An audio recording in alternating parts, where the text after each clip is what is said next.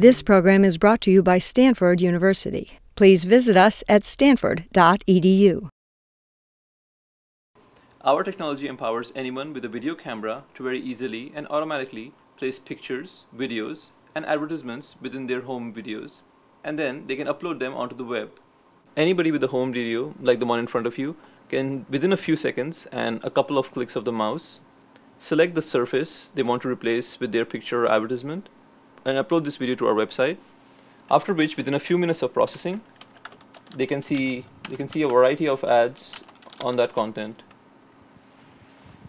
Users can take their homemade videos, place ads in them, and put them online. So in a way similar to what Google AdSense did with bloggers, people can now sit at home, try make videos, and get money for that. Another application allows people to create novel visual effects in their videos. For example, if a person has a video of a house and they want to see how would a painting look on a wall, uh, they can actually go ahead and use our technology to put that new painting on the wall and decide and get a feeling of how would it look. The technologies in this form exist in professional movie houses or um, movie studios. But with the use of our technology, it enables amateurs and normal people on the street with a camera and home videos to very easily edit and edit their edit their home videos, place ads in them, change with pictures, add logos.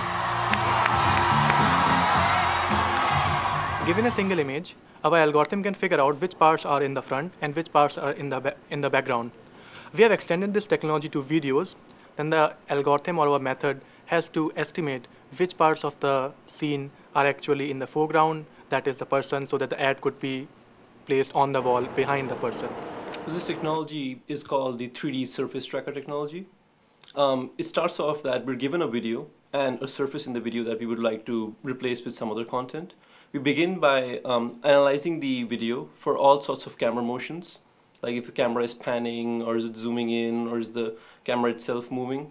So for each pixel in that surface, we build a model of how it looks like and what our belief is that it will look like in the next frame. If say the lighting begins to change with the motion of the video or the sun or the shadows, then we keep a belief of what it'll look like in the next frame. And this is how we track with very high subpixel accuracy.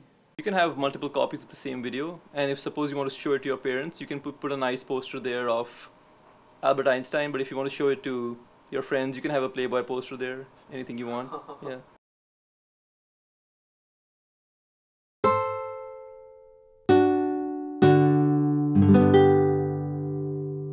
The preceding program is copyrighted by Stanford University.